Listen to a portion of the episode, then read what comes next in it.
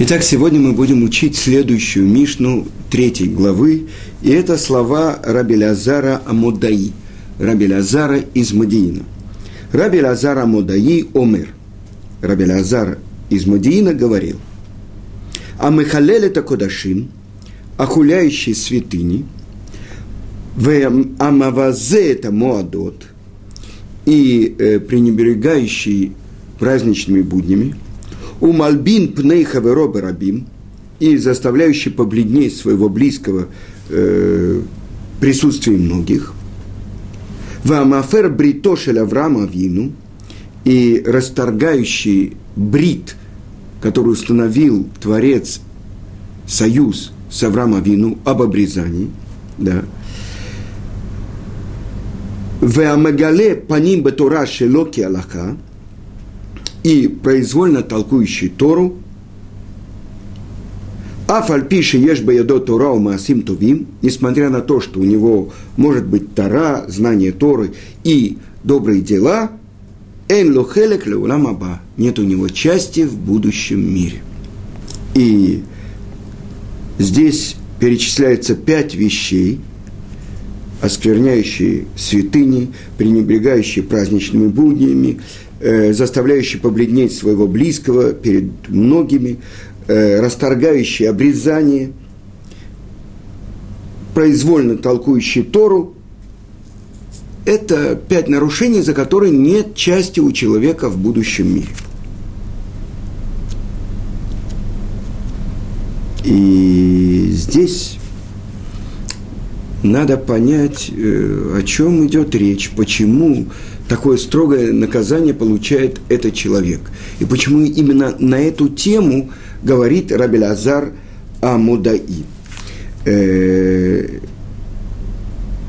нигде, кроме этой Мишны, Рабель Азар Амудаи не упоминается. В Талмуде говорится, что он был э, автор Агадот, уровень постижения Торы с точки зрения – толкование. И сказано так, сказал Рабан Гамлиэль из Явной, здесь нужен Рабелиазар Амудаи. И э, я должен упомянуть, что Раби Лазар Амудаи был дядей Бар Кохбы, и он его очень поддерживал.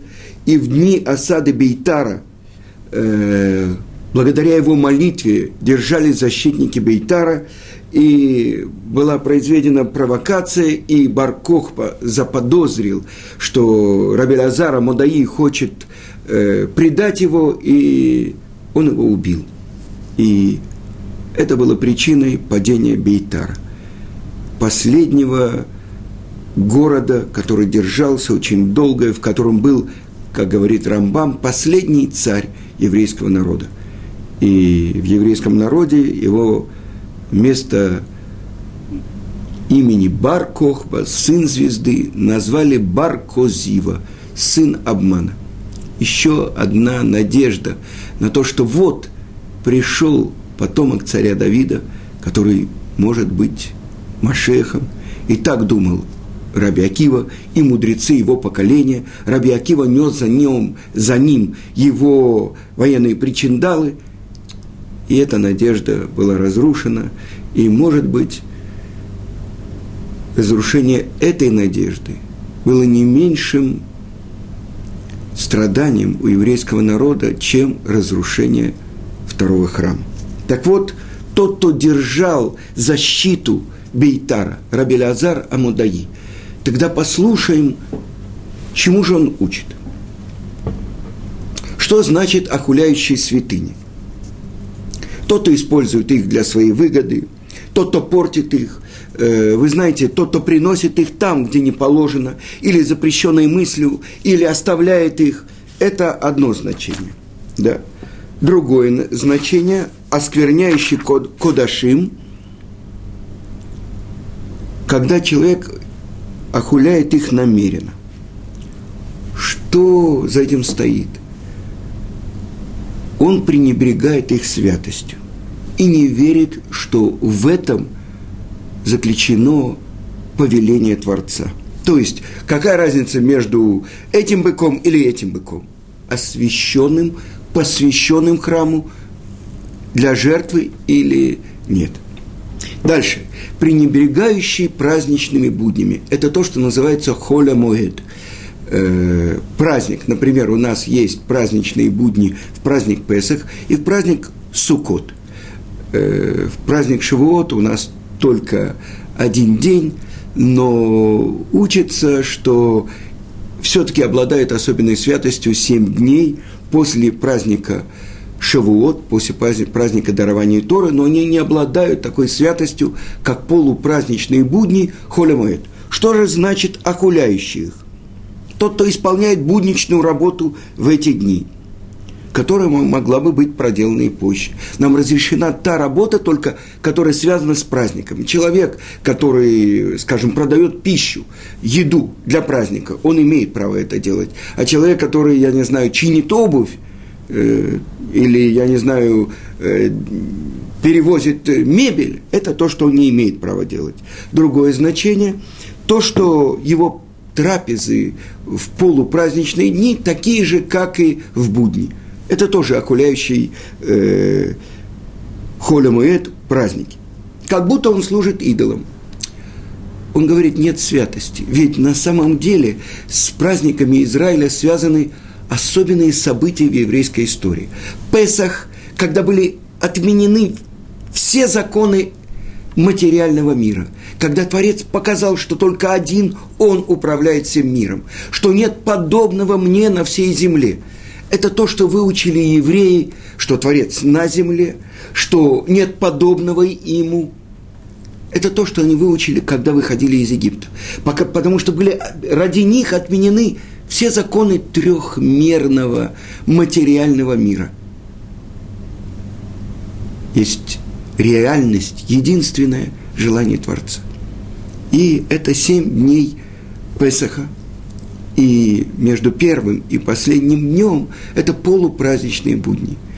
И я хочу вам напомнить, э, мне выпала большая удача, можно сказать, много раз быть вместе с моим учителем Равыцкаком Зильбером в Ешиве Турат Хаим. И я помню, как он специально принес, привез с собой из Израиля мясо. Потому что как отмечают праздники, через что, сказано в Талмуде, радуются? Через то, что пьют вино и едят мясо. А мясо – это не курица. Курица – это мясо только по постановлению мудрецов. Из Торы – это крупный рогатый скот. Значит, он привез большой такой кусок вареного мяса, и он поручил моей жене, что каждый день она ему нарезала, что было величиной кизайт. Кизайт – это как чуть больше спичечного коробка. Полтора спичечных коробка, по мнению Казаныша, и просто коробок, по мнению Равхаим Ноя. Так вот, она нарезала ему каждый день на обед кусок такого мяса, шла на кухню, подогревала, он ей доверял, и этим он отмечал Холя Моет. А в Ешиве ели курицу. Так вот, третье – это то, что касается охуления святынь. Охуление – жертв, которые приносятся в храме, либо охуление полупраздничных будней. Святость храма, святость времени.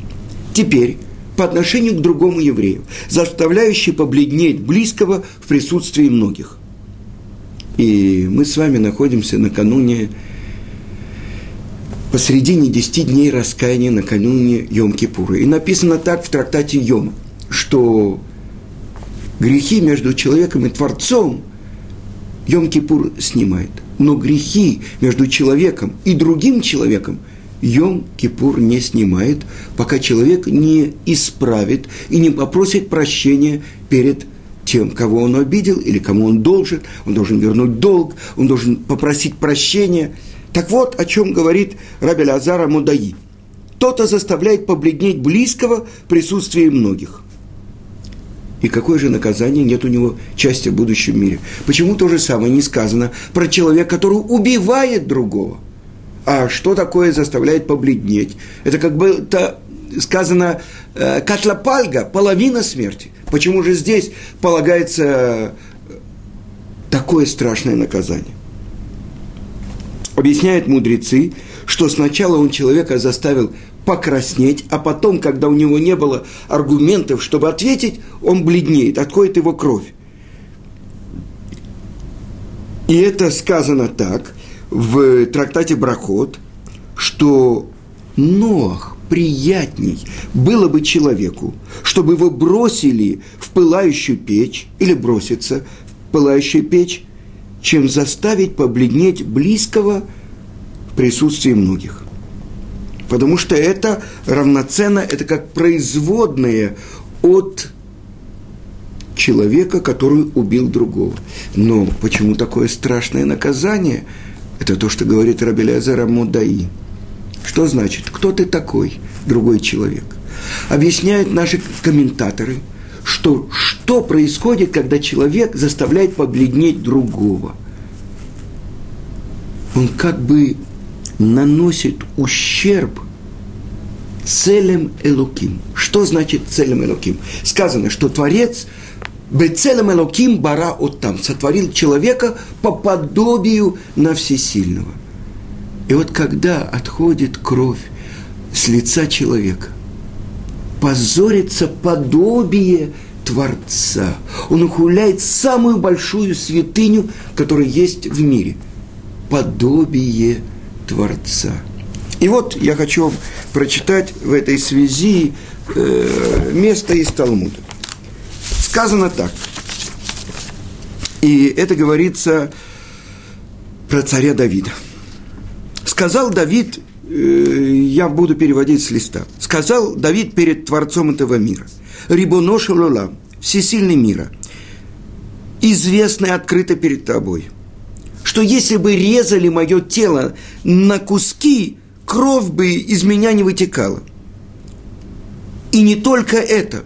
Вы понимаете, настолько э, причинили ему страданий и заставили побледнеть его. Почему? Велоот, э, извините, может, я прочитаю пару строчек. Велоот, эла афилу бешаши оским бенегаим велоот. Но не только это, но когда занимаются э, такими местами Мишны, которое имеет отношение к Охель – это шатер. Как передается нечистота э, в шатре. Негаим – это всякие э, пятна нечистоты, которые на теле человека.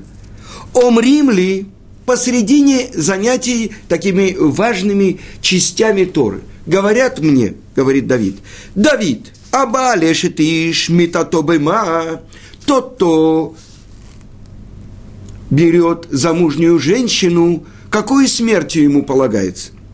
Вани омерлая, и отвечает им Давид, митато бехенек, ему полагается удушение. Войдешло хелек леуламаба, но есть у него часть в будущем мире. А валя мальбинет пнейхаверо барабим, элло хелек леуламаба. Но тот, кто заставляет побледнеть близкого – среди многих людей нет у него части в будущем мире. И здесь это вы понимаете, что разбирает, э, намекает Талмуд на то, что произошло между царем Давидой и Батшевой. И вы знаете, что у Батшевы был муж,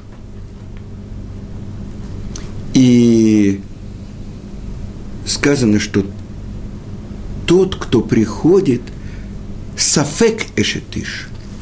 Объясняет это Раши, сафек эшетиш, что сказано, что каждый, выходи, который выходил на войну Давида, он писал разводное письмо своей жене. И выясняются вопросы – э, с какого момента это разводное письмо действовало. Если он умрет на войне, если его убьют на войне, э, то это будет развод, если нет, то нет. Задает вопрос Тосфот. Ну, что это значит? Значит, она была в этот момент. Это Эшет Иш. И дает свое объяснение величайший тософист Рабейну Там. Он говорит, что на самом деле это был настоящий гет, разводное письмо – а почему же э, написано в Талмуде Сафек Эшетиш, э, в сомнении, она замужняя жена или нет, потому что не хотели, чтобы об этом знали все. Так объясняет Рабейну там, чтобы никто не пришел и не посвятил ее себе. Поэтому тайно давали такой гет, и она с этого момента была разведена. Но не хотели, чтобы кто-то на ней женился. Так получается, что царь Давид, когда он взял Батшеву, она была разведенная жизнь.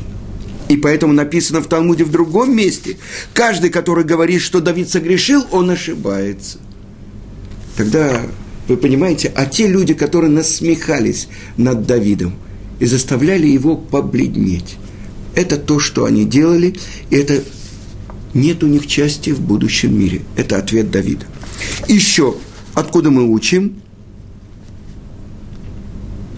Это мы учим из Тамар. Вы знаете, Тамар и предок царя Давида, Иуда, что э, он э, нашел для своего старшего сына э, жену праведную Тамар, и Эр делал, он не хотел, чтобы она забеременела, и делал зло в глазах Творца, и убрал его Творец. Дальше он сказал своему второму сыну Анану, иди восстанови семя умершего брата, и знал Анан, что сын, который должен родиться, он будет по имени ушедшего его брата, и делал зло в глазах Творца, вы понимаете, то, что глагол Анан от имени Анан, что он делал, он не хотел чтобы восстановить семя брату, и умер тоже он, забрал его Творец из мира. И вот у него третий сын Шела, и не хочет Иуда дать его своей невестке Тамар, потому что двое уже сыновей умерли, он не знает, из-за чего они умерли. И вот тогда Тамар садится на перекрестке дорог, потому что сказали ей, что идет он стричь овец, а к тому времени он уже был э, вдовец, и сказано, что когда он проходит мимо, мимо, мимо шатра, казалось бы, женщины легкого поведения, и спрашивает у нее, что тебе дать, чтобы тебе войти, и она просит у него печать, она просит у него его э, ремень, на самом деле это намек на цицит, и его посох, и через три месяца говорят, забеременна от разврата твоя невестка. И судит ее Иуда вместе с главами, э, самыми большими мудрецами. Э, есть предание, что это был Авраам и Яков, извините, Ицкак и Яков, и он был третий, и они судили его, ее, так как она была дочкой Шема, ей полагается смерть. Какая? Сожжение. И вот она выходит ее выводят на смерть. И она посылает Иуде эти знаки и говорит «Акерна». Узнай, пожалуйста, от того, кому принадлежат эти вещи, я беременна. И не сказала Иуда, узнай, это твои вещи. И это отсюда учат наши мудрецы, что лучше человеку дать, что бросили его в огненную печь, чем заставить побледнеть другого человека перед многими. И Гуда узнает, что это от него она беременна, и он говорит, цатками мени, она праведнее меня, потому что я не дал ей шела. Это она сделала то, что сделала. И представляете, какой позор он сам вызывает на себя. Но это то, что сказано. В его руках сейчас была жизнь трех. Жизнь трех. Тамар – Зерака и Переца. Переца и Зерах. Близнецов, которые у нее родятся. И Давид бен Парци. От Переца происходит Давид, от Давида царь Машех. Вы понимаете, что было в руках в этот момент Иуды? И он сказал, она праведнее меня. А Творец говорит, ты говоришь цатка, а я говорю мимени. Это от меня, говорит Творец. Он сделал так, что Иуда не мог пройти мимо нее. Почему? Потому что Творец готовит семя Машеха, которое должно прийти в наш мир.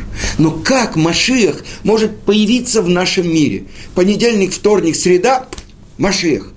Это невозможно в нашем трехмерном мире, в мире, который, э, в принципе, э, направлен только на получение ежесекундного наслаждения.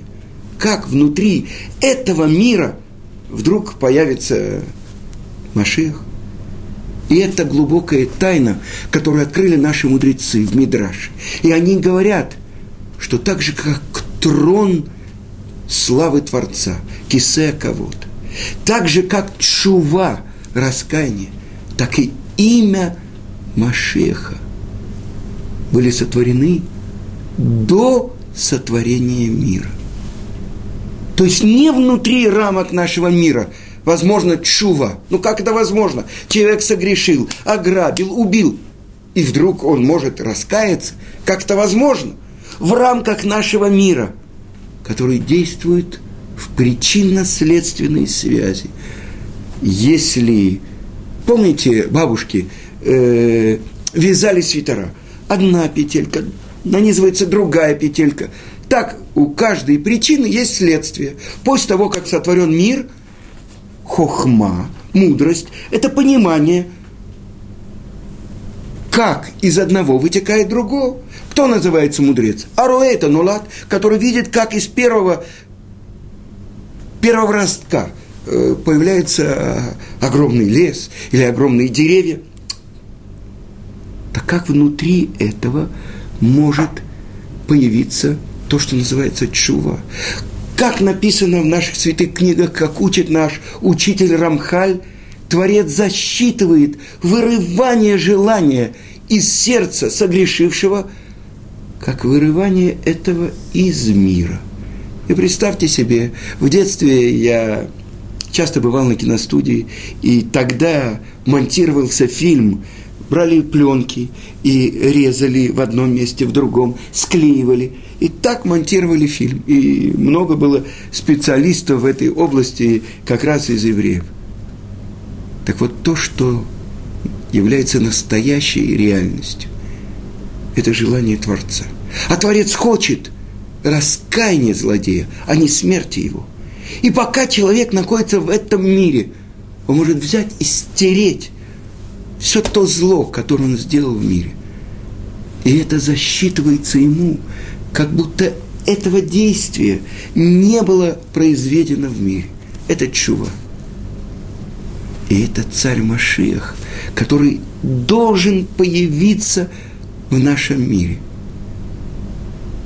И это то, что объясняет в одном из 13 принципов веры Рамбам – я верю полной верой в приход Машеха. И несмотря на то, что он задерживается, при всем при том каждый день жду. И объясняет это э, Раби из Бриска, Бриский ров. Две вещи заключены здесь. Верить и ждать.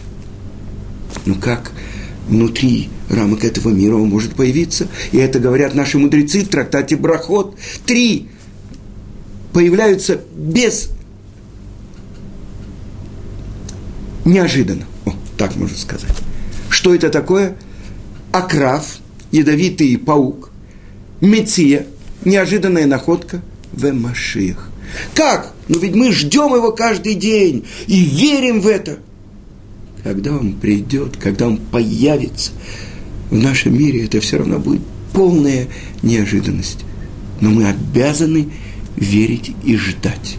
Так вот, в этом ответе Иуда заключался все то, что должно произойти в этом мире. Он принял на себя позор. Но Тамар его не опозорил. И это сказано, нох лола Адам. Приятный человеку, чтобы бросили его в огненную печь, но чтобы он не заставил побледнеть другого еврея среди множества людей. Это то, что она сделала. Почему же ног? Почему не лучше? Почему приятней? И объясняют комментаторы, что лучше человеку попасть в огонь здесь, чем попасть в огонь в мире, где очищают человека от всех пятен, которые он нанес на свои одежды.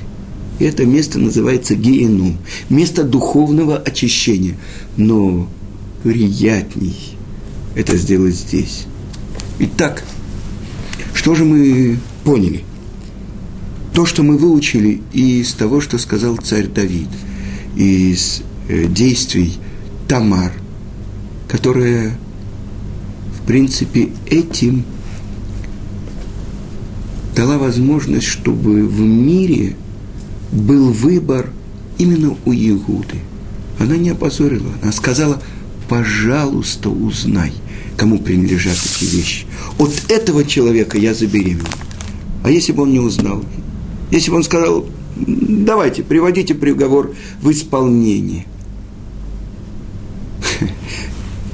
Мы понимаем, что тот, кто готов принять на себя позор, но чтобы истина, правда проявилась, сказали наши мудрецы, именно в этот момент он получает царскую власть.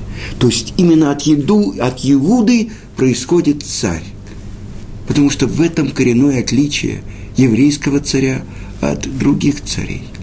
Еврейский царь, он является тем, через кого проявляется царская власть самого Творца. И продолжим. Тот, кто расторгает завет Авраама Вину.